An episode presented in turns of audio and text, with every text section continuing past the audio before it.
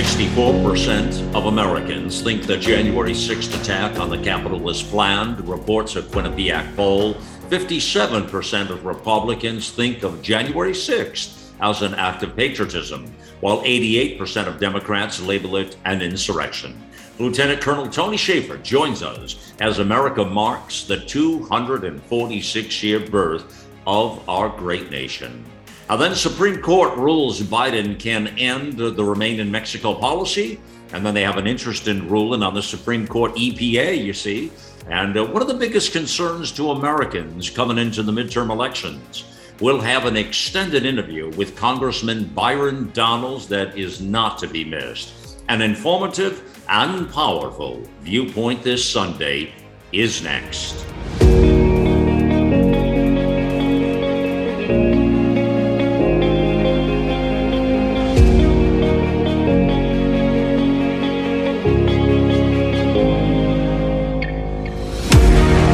Time to put away the bias, the lies, and deceit, and bring forth real talk from real people about real news, providing the out loud truth and capturing the essence of a new generation, all in a fast-paced hour. This is Viewpoint This Sunday. Welcome to the weekend news magazine, Viewpoint This Sunday. This is Malcolm Alba. Well, two hundred forty-six years, my fellow Americans, into the American experiment. Wow. two hundred forty-six years and coming up on the big two fifty. Uh, and uh, it seems to most Americans, we've hit a few speed bumps along the way here and perhaps a few hurdles to cross over. Boy, these are crazy times, I have to tell you that. What a full-packed program we have of information here today, and, and happy Independence Day to all here. And uh, and also all our friends around the globe, welcome in here. It's good to have you. Join us up top of the program. Just thrilled always to have on here. Lieutenant Colonel Tony Schaefer joins me. He's the president of the London Center for Policy Research. He is a C I A-trained intelligence operations officer, over thirty-five years of experience in global and national security. Uh, well, my fellow American, Mister Tony, uh, happy Independence Day, sir. Malcolm, always great to join you. Thank you for having me, and, and uh, happy Independence Day to you as well. Absolutely. It's one of the days I look forward to as a patriot in our nation. But uh, all right, let's do some talk here. And uh, so most Republicans are thinking that January sixth uh, was an act of patriotism, is, is what, what I have here at fifty-seven percent, uh, while eighty-eight percent of Democrats label it an insurrection. There's yeah. a few, a little bit of disparity with those numbers, Tony, but uh, so talk to me on that, that, that uh, fifty-seven versus the eighty-eight. Was it an act of patriotism or was it an insurrection? I was there on the sixth. I was there at the speech the president gave near the Ellipse. I was over by the Washington Monument. And the environment that day, Malcolm, was one of uh, a kind of a carnival atmosphere. Uh, there was no guns. I mean, this is one of those things. It's, it's kind of the more I see the fiction of different things said, the more I just scratch my head. There was no A Rs. There was no animosity. It was very much a positive uh, environment where a lot of people were enjoying uh, just being out and hearing the president speak. And then to, you know, what happened at the Capitol happened at the Capitol. I still believe that there were decisions made by the leaders of the Democrat Party that resulted in the uh, the quote unquote insurrection. It wasn't an insurrection so much as a as um, I think a purposeful Uh, false flag, in that President Trump had offered up uh, significant National Guard resources. I think he had uh, put in a request for twenty thousand National Guard troops to be stationed at the Capitol just to prevent any sort of, of riot. And uh, two people prevented that. Uh, one, uh, Mayor Mur- Muriel Bowser, uh, the mayor of D C, and uh, Speaker of the House, Nancy Pelosi. So the moment that that is accepted as a baseline fact, which I, I don't know how anybody wouldn't accept this, since that's what happened, all bets are off relating to the Capitol being sieged, this, that, and the other. And plus, Malcolm, there were an additional response resources located at the Ford office building. Ford, the, for those who don't know Congress, in detail for it. There's a number of office house office buildings. Uh, uh, they're right next to the Capitol. There's one called the Ford office building, which is actually a little bit off uh, the beaten path. It's it's about, uh, I don't know, about a quarter mile away. It's not right next to the Capitol. And in the Ford office house office building, there were additional D O D units which were set there to be to be potentially respond to any sort of threat. Mm-hmm. And the fact is, Malcolm, they were never used. Uh, they were stood down. The question becomes, why would you do that if you really wanted to stop the riots? I would argue they didn't want to stop the riots. They wanted to prompt this. So therefore, everything I listened coming out of the so-called Capitol riots without adequate exploration of all facts impacting that day, I just ignore it. And I think most most Americans are, are doing the same. Okay, interesting. Yeah. Uh, all right. Uh, the New Republic conducted a survey uh, with polling firm Hart Research Associates to better understand why most people believe the American government is failing, and mm-hmm. uh, and uncovered some interesting results. Let's start with the recent comments of saving the new liberal order. There was a lot of comments made by Joe Biden and one of his deputies talking about, oh, the American public must suffer the high energy prices to preserve the new liberal world order. Think about that. So that right there, Malcolm, says what your current government is doing. They don't care about what is happening to you or your family. Remember, most people are coming out of COVID. Uh, a lot of folks had to live with the lockdown. The entire nation suffered from the lockdown. So that meant people had to use limited resources to get through and survive. Now you're on the other end of the, of the COVID uh, lockdowns. And now we're going into literally an economic recession. Uh, I think one of the big banks just forecast zero percent growth mm-hmm. for G D P, zero percent. Uh, and that's on a negative growth uh, quarter last, last quarter. So what we see here, Malcolm, is a government which is completely committed not to the benefit of the American people to help them survive and get through. They dump money in the economy to further, you know, create inflation.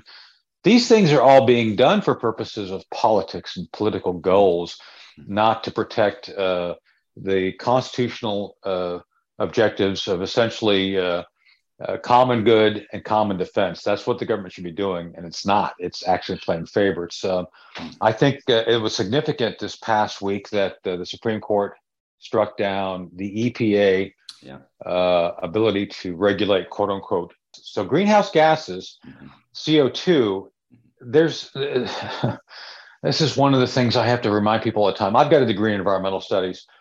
C O two, carbon, uh, uh, carbon dioxide, uh, C O two, carbon dioxide, not monoxide. Monoxide is, is poisonous. Carbon dioxide is prevalent as a small percent of the atmospheric gases. Uh, we, every time we breathe, we put out C O two, and it, it is not hazardous. It's plant food.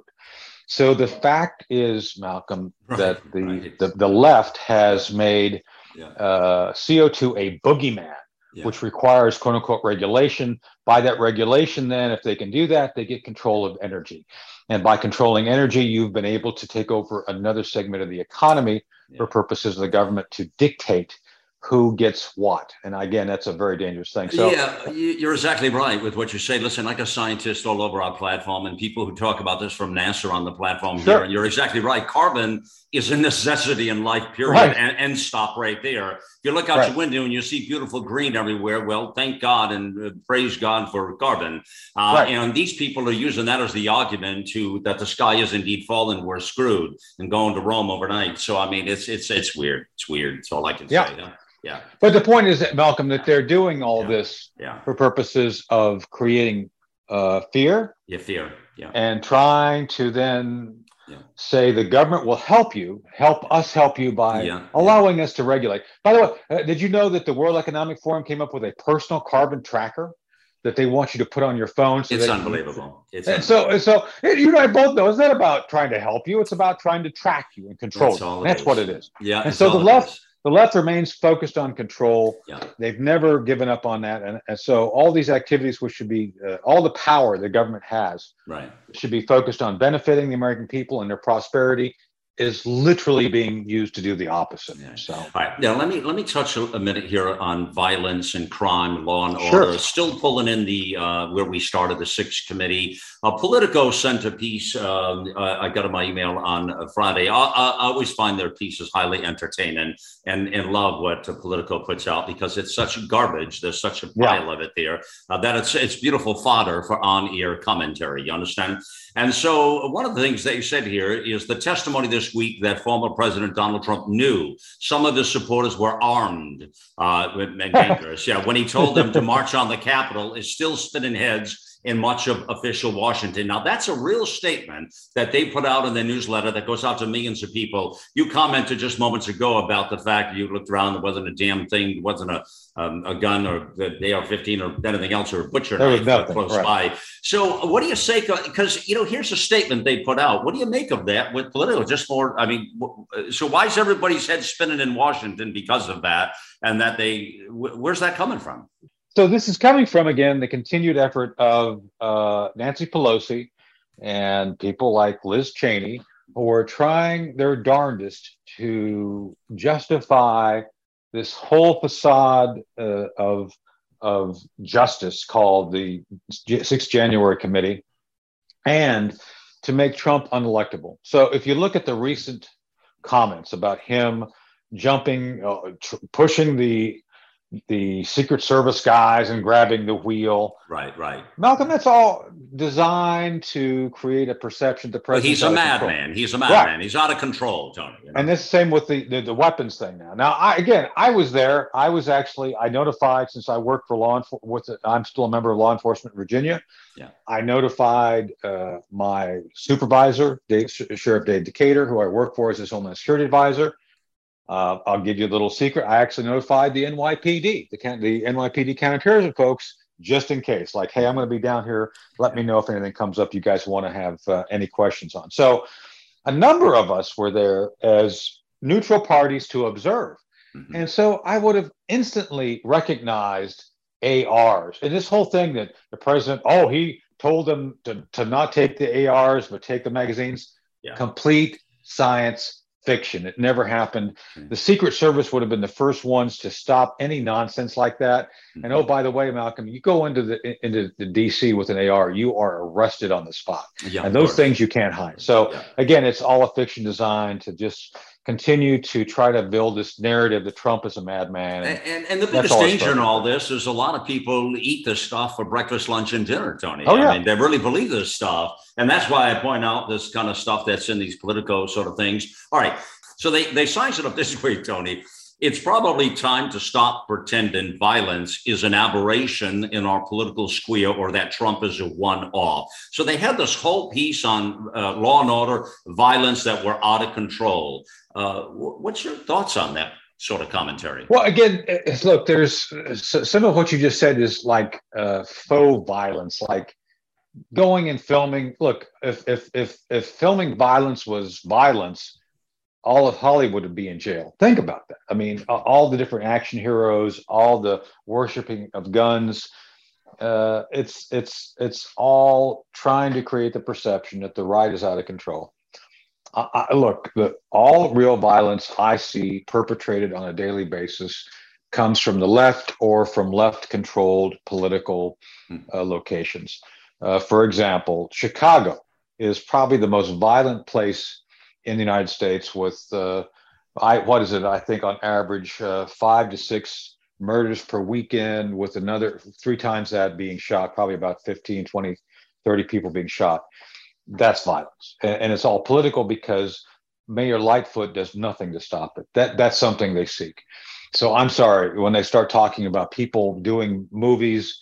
You know, as much as I think it's inappropriate, I would never. You know, if I ever run for office, I don't think I'm ever going to do a video of me crashing into someone's house, hunting, hunting other politicians. I don't think that's, I don't think that's smart, but that's, that's Hollywood. That's not real. Nobody's doing that.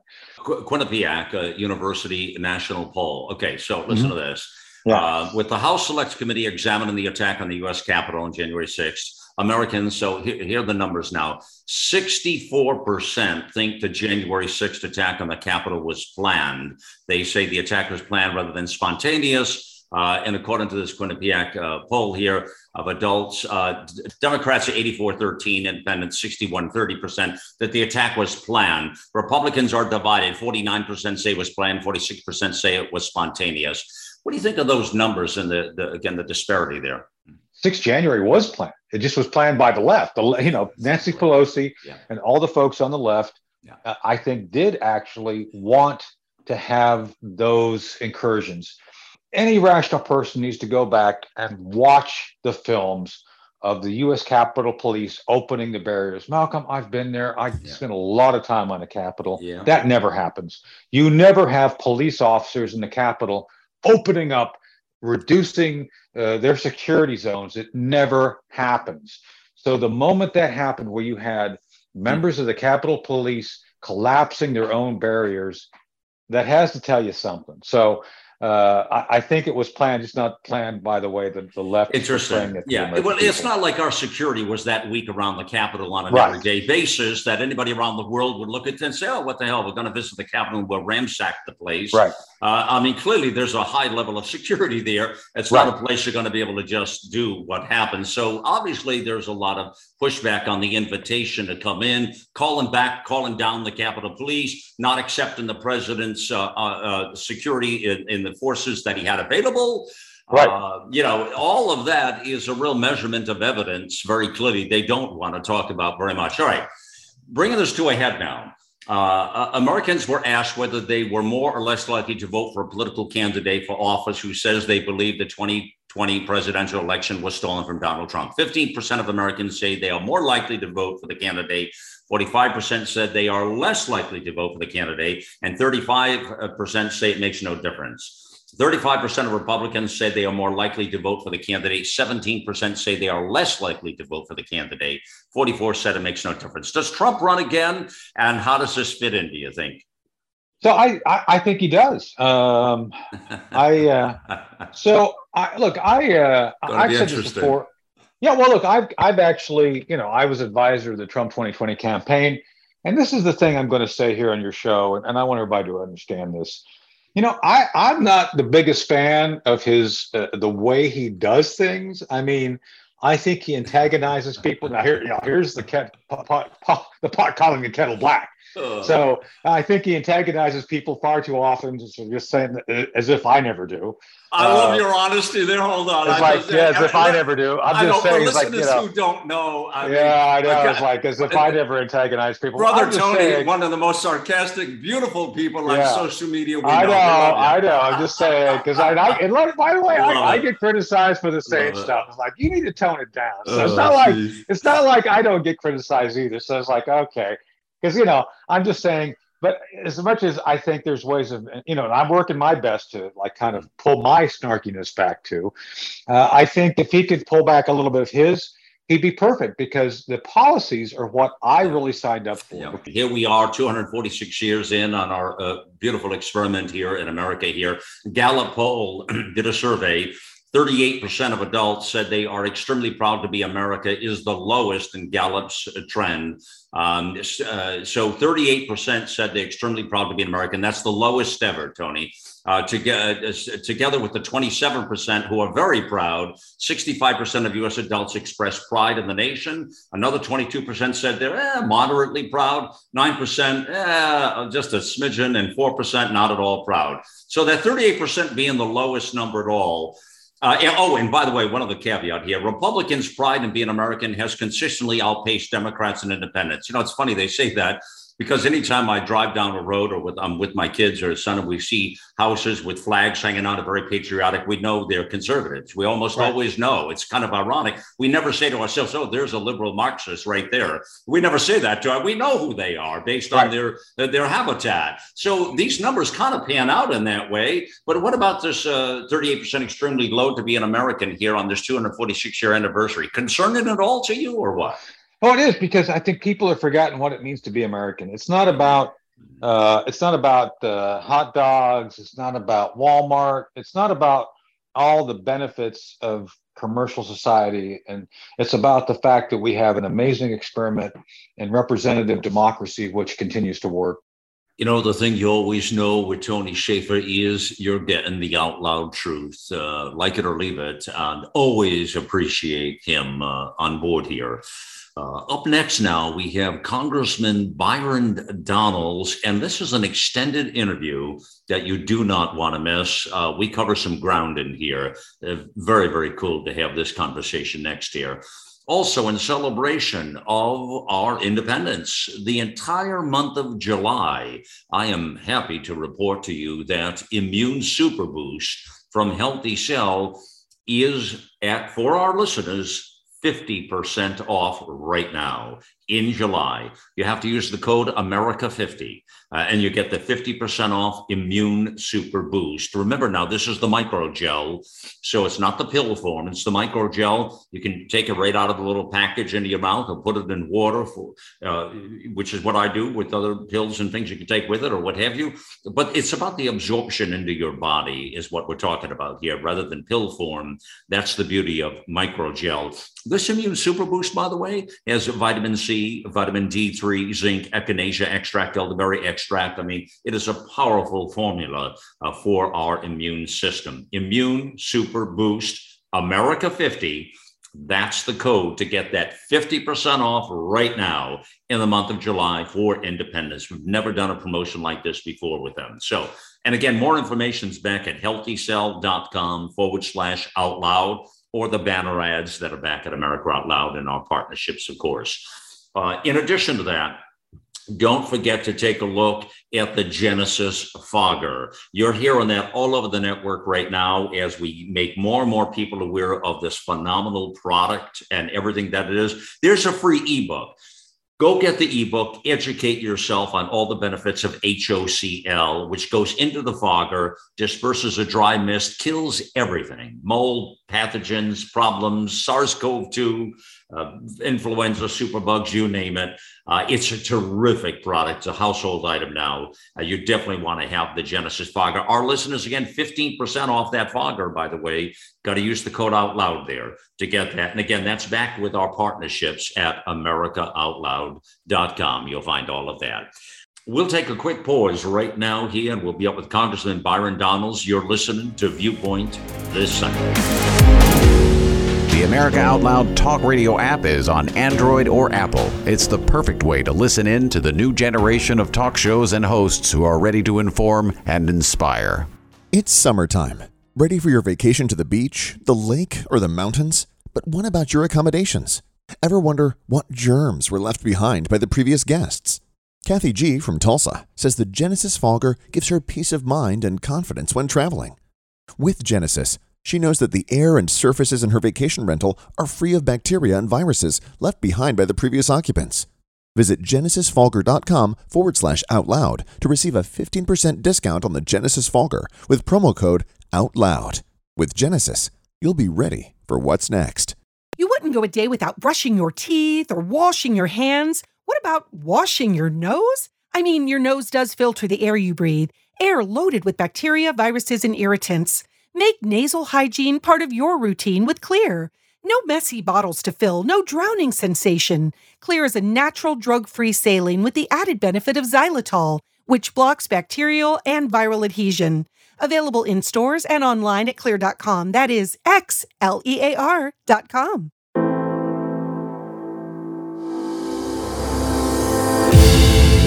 How the spirit of American liberty and justice is woven into the soul of America Out Loud. Now we invite you, friends, to invest some of your time with our magnificent family of experts, their minds and voices. It's all back at America Out Loud dot com. Liberty and justice for all.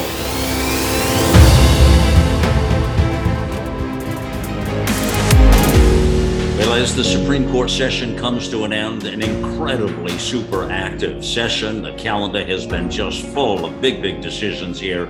Let's jump into some of those stories right now. And uh, Congressman Byron Donalds joins us. Uh, Uh, Donalds represents Florida's nineteenth congressional district. Uh, he serves as a member on the House Committee on Oversight and Reform, uh, the House Budget Committee, and House Committee on Small Business.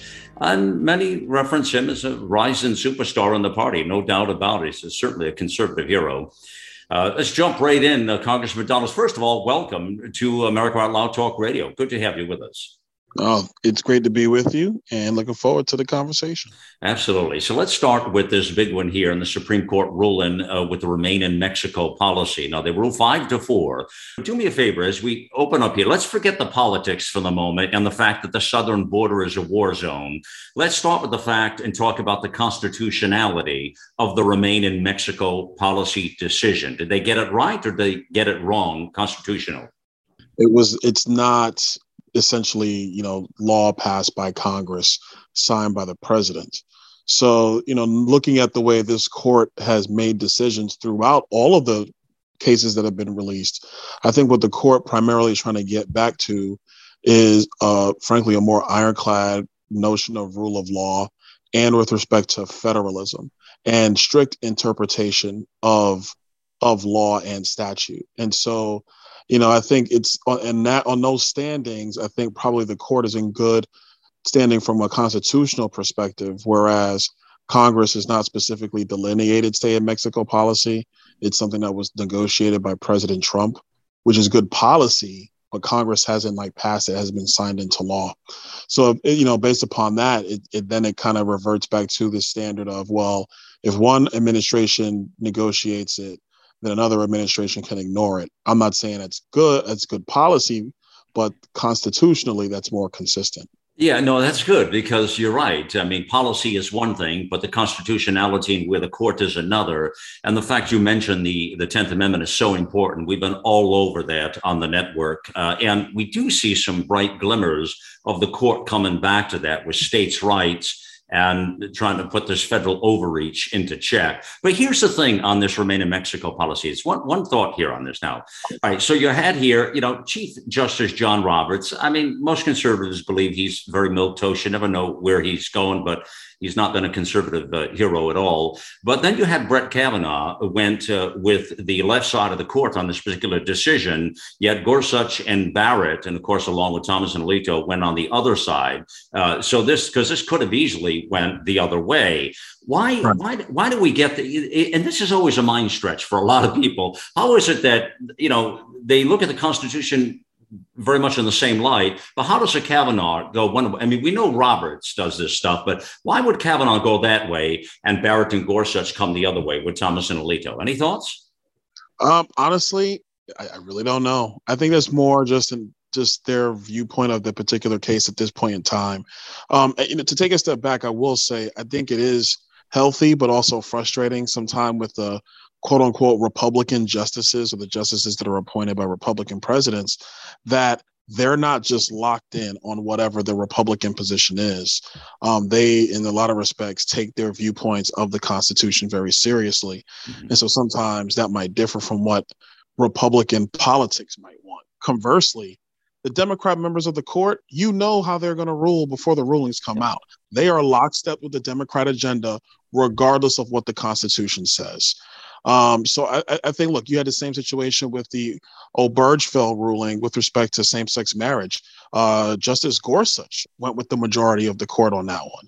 And so I, I think that, you know, it's, there are times where you're going to have quote unquote Republican justices who will issue a ruling that might be frustrating. Like the thing about it is, is that I just want justices who are going to actually take a, a long, hard look at the Constitution and the rule of law. If I disagree with you on the finer points of your ruling or your logic, I can disagree with you on that. But if you're just going to be lockstep just for being lockstep, then I think that actually diminishes the role of the court, which has really been the problem with the Supreme Court for about one hundred years now.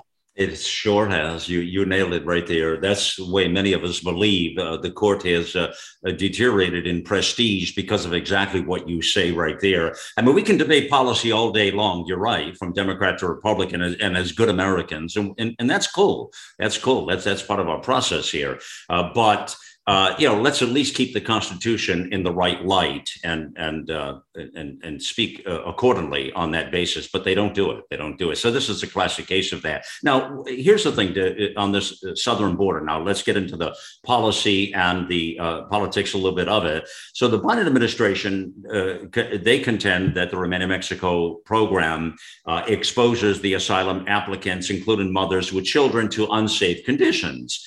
Now, I mean, they really have that as a talking point, if you can believe that. Now, here you have, uh, you have what well, we had a, an agent that drowned, what, just a short while back here, as I recall, that you didn't hear a lot of outrage from the media and the left on that. Now you just had this, what, fifty some odd people, it's fifty-three, I think, at the last count, people died in this uh, uh, this uh, smuggling incident, right? And, and the truck kind of thing that was left in the heat. That's the biggest one in U S history, they're saying. Where's the media? Will there be any media outrage on that? I haven't heard any yet. So how, how, how is any of that safe conditions? And I mean, they they say one thing, uh, Congressman, but I mean, they're not really talking about unsafe conditions, because if they would, they wouldn't have the border exposed this way, would they? No, they wouldn't. I mean, look, let, let's be very clear. The policy and the, impl- and the implications of the policy are very clear. A wide open border that encourages human trafficking by the drug cartels is what's leading to the unsafe conditions for women and children and families, um, you know, and young men. Let's just be honest. Everybody that, has, that gets trafficked by the cartel is less safe. People need to understand, if you're going to talk about people coming from Guatemala or El Salvador or Honduras, that's a two thousand mile trek where they're basically being run from bus to walking through desert land, being thrown in the back of a semi, being hauled by a train, all by the drug cartel. When people come to the southern border, they are often malnourished and dehydrated. If they cross our southern border and don't intercept uh, our, one of our border agents, what ends up happening is some of them die in the journey trying to get to San Antonio or Houston or another major city in the southern part of Texas or, or a major city in the southern part of Arizona. Um, we have ranchers who have found um, illegal illegal immigrants dead on their property. So the, the the journey is hellacious. The journey is inhumane, uh, not to mention the fact that we also know that young girls are given Plan B and they're given birth control before they start this journey, because it's generally accepted that they are going to be raped on the journey of being trafficked by the drug cartels into the United States.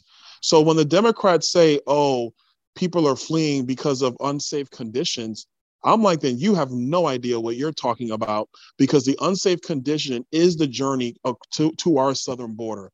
And Joe Biden is complicit in all of this, because if he had just kept the Trump policies in place, you wouldn't have about three million people now who have basically come to our southern border illegally.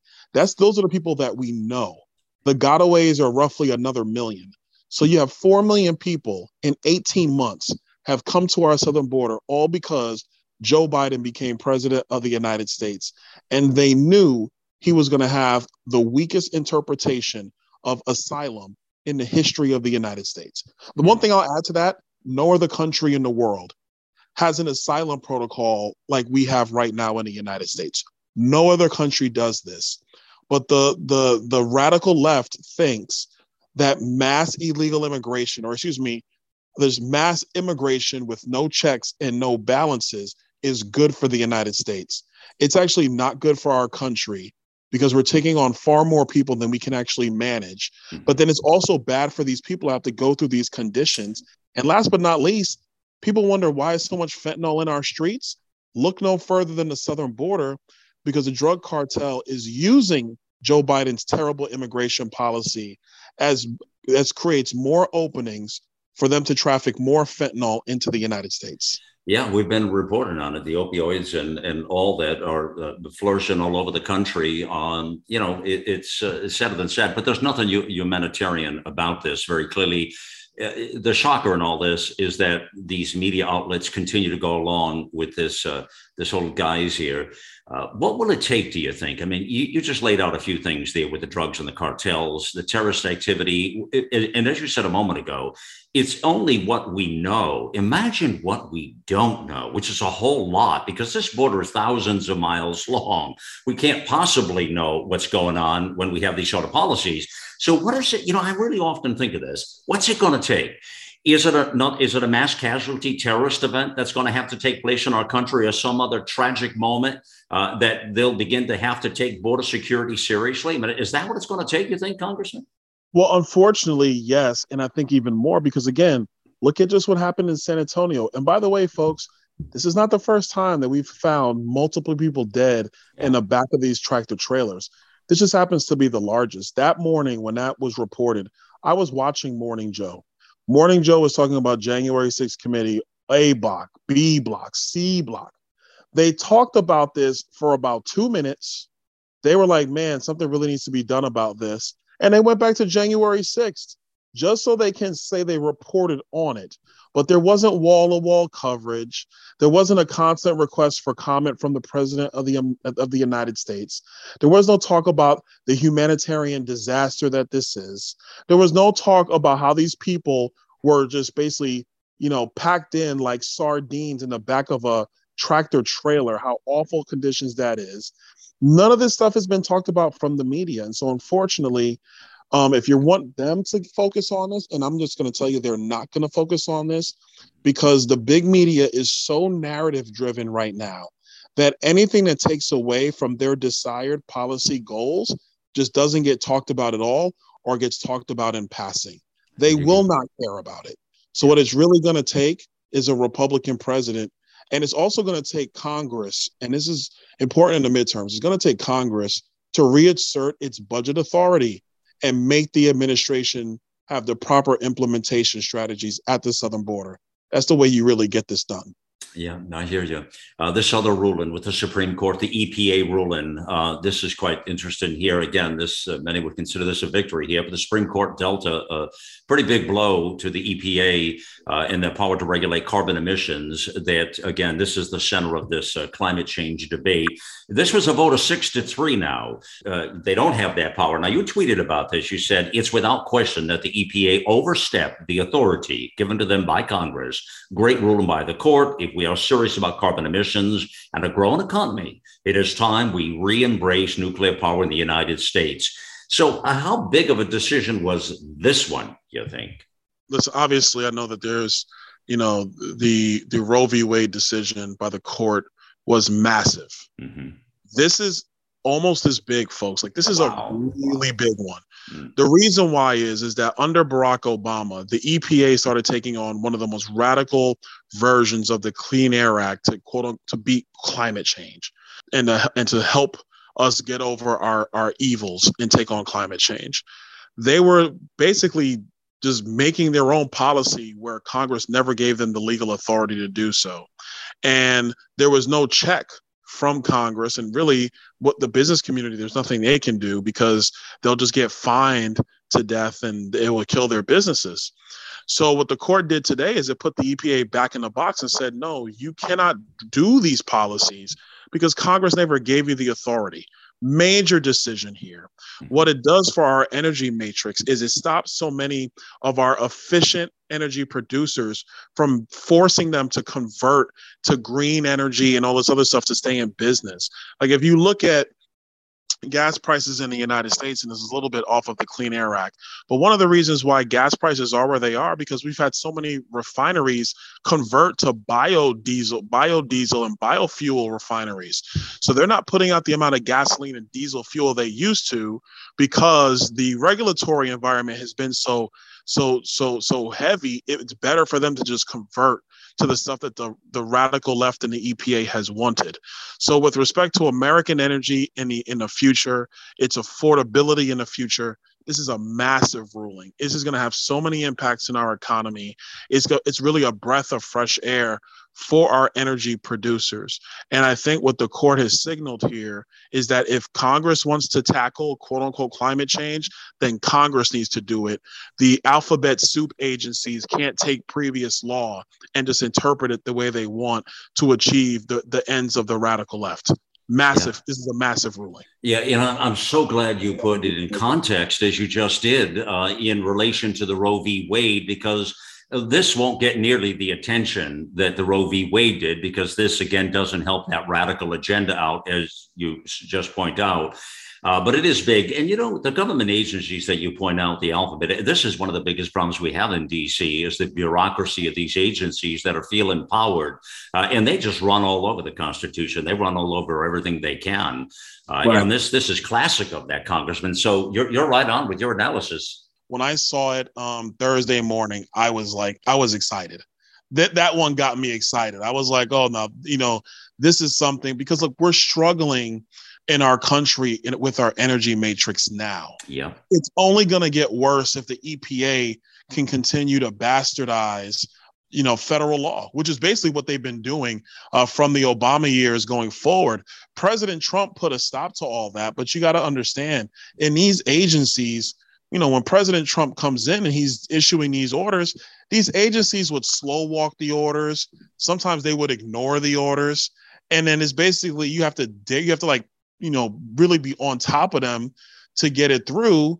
You can't really fire federal employees. That's something else that has to change. So it was a real, it's been a real problem. And then when Joe Biden came in, the E P A and these agencies just went right back to doing what they used to do, and they were going at warp speed.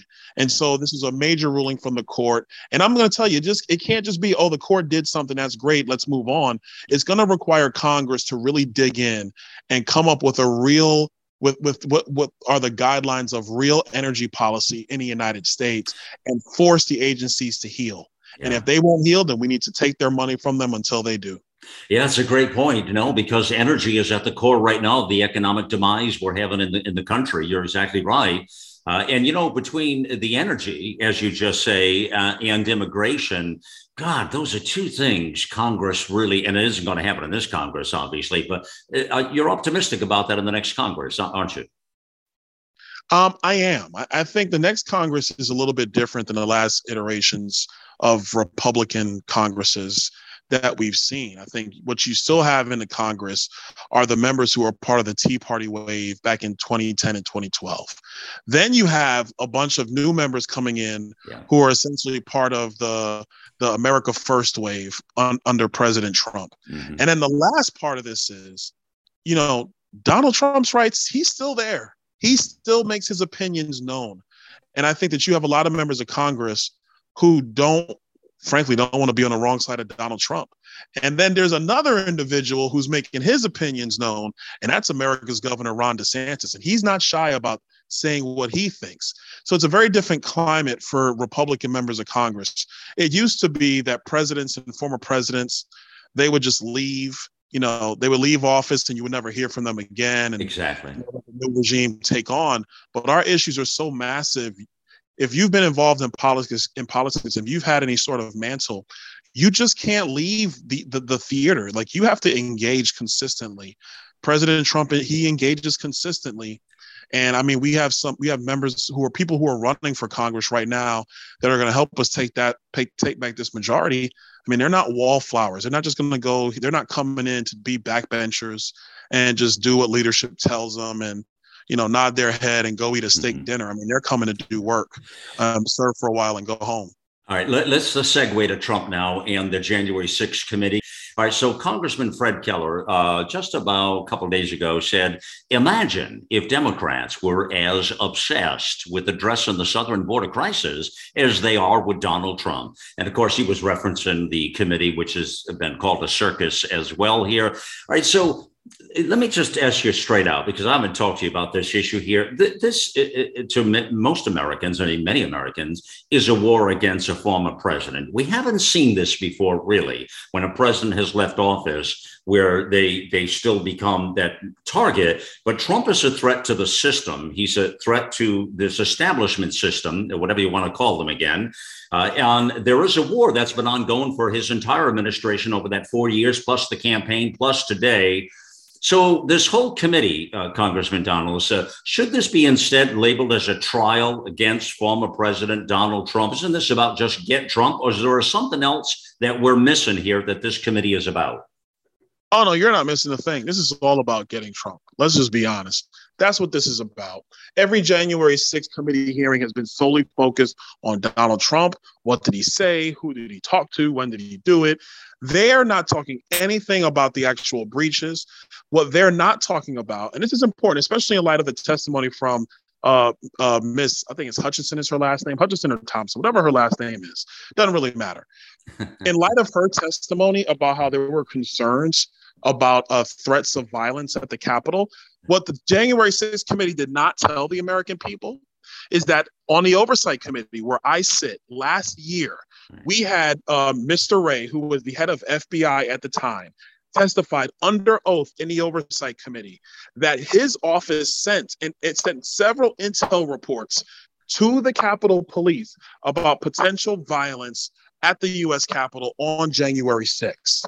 So there were intel reports that came from F B I that went to the Capitol Police. The Capitol Police are not asked about these intel reports and what they did with them. Nancy Pelosi is not active, asked about these intel reports and what they did with them.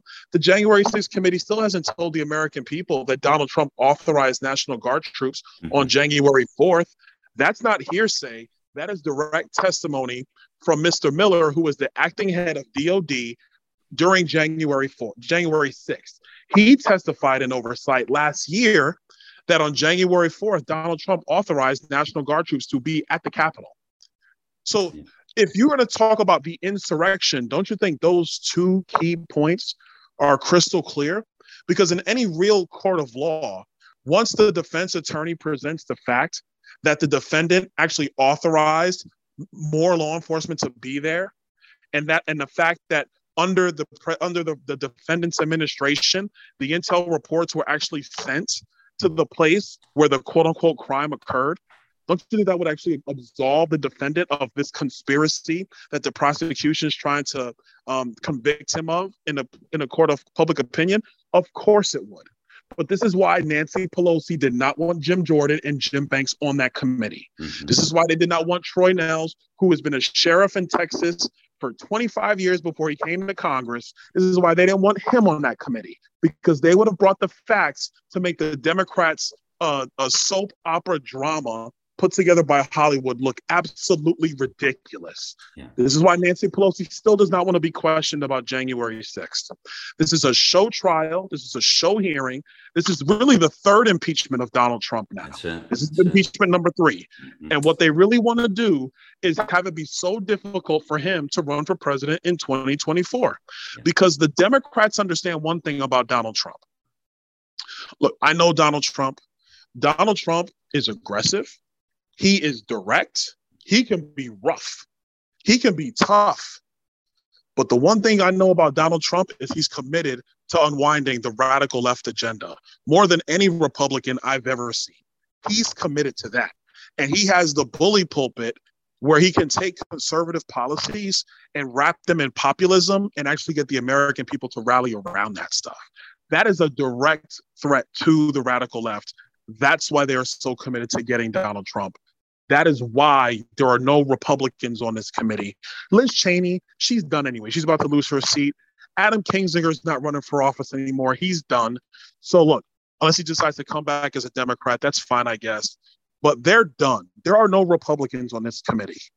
And so they are out to get this man because he is the clear and present danger to their crazy agenda that, frankly, even the people in San Francisco now don't even want, now that they've gotten a full taste of what the radical left is really about. That's what's happening on this committee, and it's a tragedy for the country. The last thing I'll say on January sixth, there's a reason why the prosecution is not left alone with the jury by themselves. Mm-hmm. Because if the prosecutor just gets to paint their picture without any rebuttal, without a chance to present any evidence, without any ability to cross-examine, and you're just left with the jury pool, you could have every jury coming out thinking somebody's guilty. That's why we have defense attorneys in our in our system of justice. The Democrats do not want a fair system of justice. What they want is a political prosecution of Donald Trump. Man, you are fired up on this one, and and I knew you were. I knew you had been, but you you you're speaking right from your heart here. I mean, you are definitely fired up. Uh, two two quick points, I, if you could clear up the the Capitol Police. Back to the sixth. And your, your perfect point right there about him wanting more law enforcement, that definitely is a problem for them, which is why they're not talking about that. But but weren't the, weren't the Capitol Police called down? Weren't they? I mean, you're really, it's more than just even reinforcements. I understood there was even orders from Pelosi to back down, call down. And wasn't the other, that's one point, it wasn't the other one. I hear many reports about, you know, there was absolute security at the Capitol, but they were, there's a lot of talk and a lot of videos about them being let in and that multi-ton door being open. Can you speak about those two issues? Well, let me talk to the latter one first. I don't have enough information on the latter to talk about it. Yeah. I've heard the theories, yeah. but until you have Capitol Police testify under oath to the actual security framework that day, mm-hmm. I, I don't think it's appropriate to make that assertion of that people they, they let people in. I don't know for certain. I don't want to say it until we actually get some real evidence to that effect. What I can say is that the Capitol Police did not even have most of their officers on duty on January sixth. The Capitol Police reports directly to Nancy Pelosi. And so it, there was there was a question made, I think, in one of the first or second hearings from the January sixth committee. The assertion was, is that Donald Trump didn't act to secure the, the Capitol building. But folks, the security of the Capitol building is not the responsibility of the President of the United States. Mm. It's the responsibility of the Speaker of the House. The reason why that is, is because of separation of powers.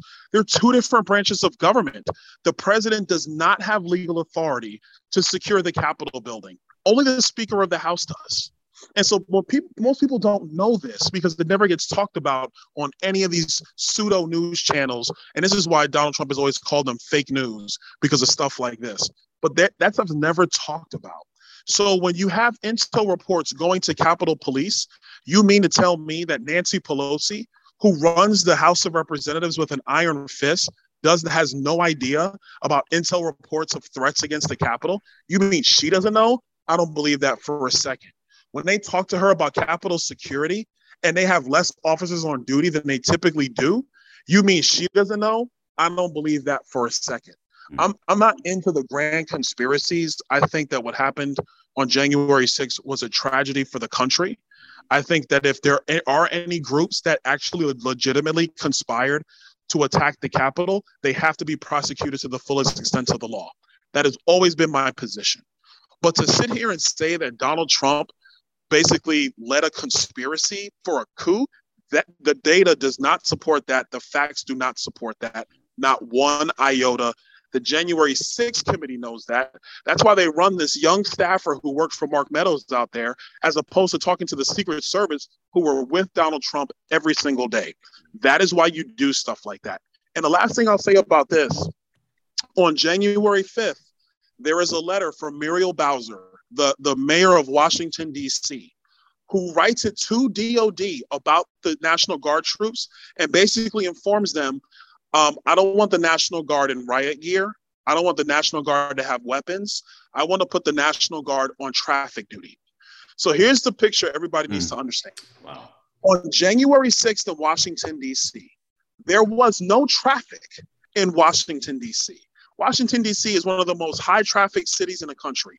There was no traffic in Washington, D C on January sixth. The reason why is because of Muriel Bowser's crazy COVID nineteen lockdowns. Nobody was even driving into Washington, D C. So she put the National Guard troops on traffic duty. Everybody wants to know why, oh, it took one hundred eighty-seven minutes for the National Guard to arrive at the Capitol. The better question is, how come they arrived so fast at the Capitol? The reason why is because they were actually in Washington, D C, because they had been authorized by Donald Trump, but Nancy Pelosi didn't want them at the Capitol, and Muriel Bowser did not want them in riot gear with their weaponry. So the National Guard troops that were actually at, in D C that day had to go to the armory to get their equipment to then be redeployed to the U S Capitol.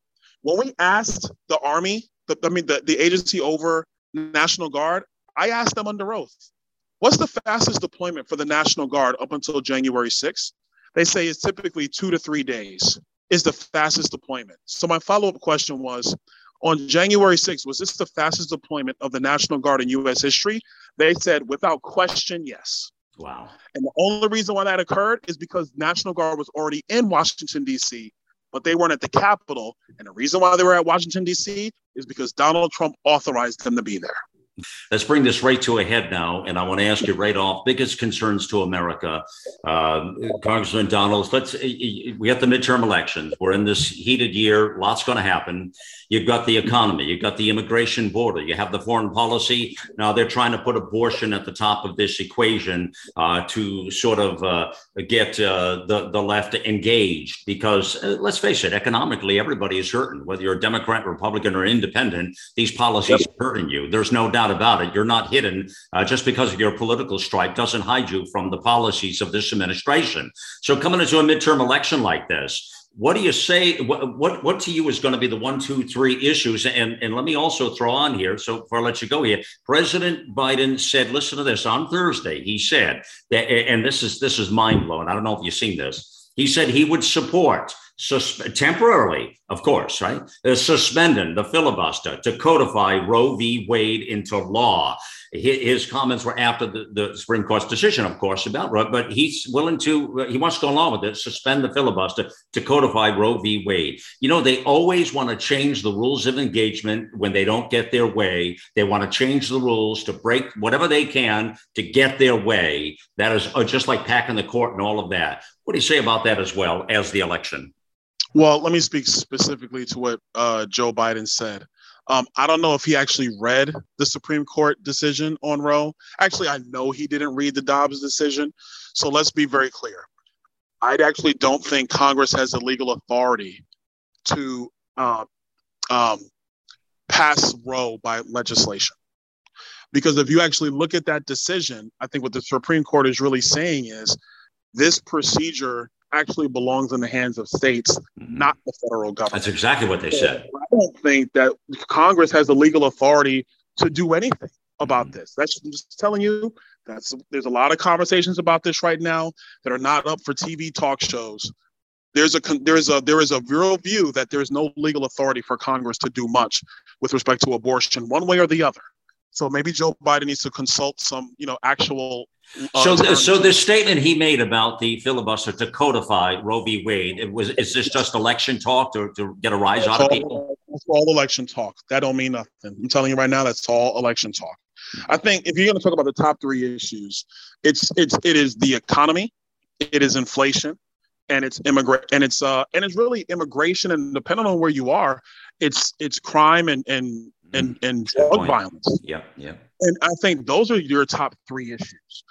I will tell you, though, the thing that concerns me most in the country is this this tribalism driven by media and, frankly, driven by politicians who don't have plans or ideas that will actually help people. So they have to, they have to constantly foment rage. Mm-hmm. I'm I'm just telling you, I think that the tribalism in the country is the thing that concerns me most.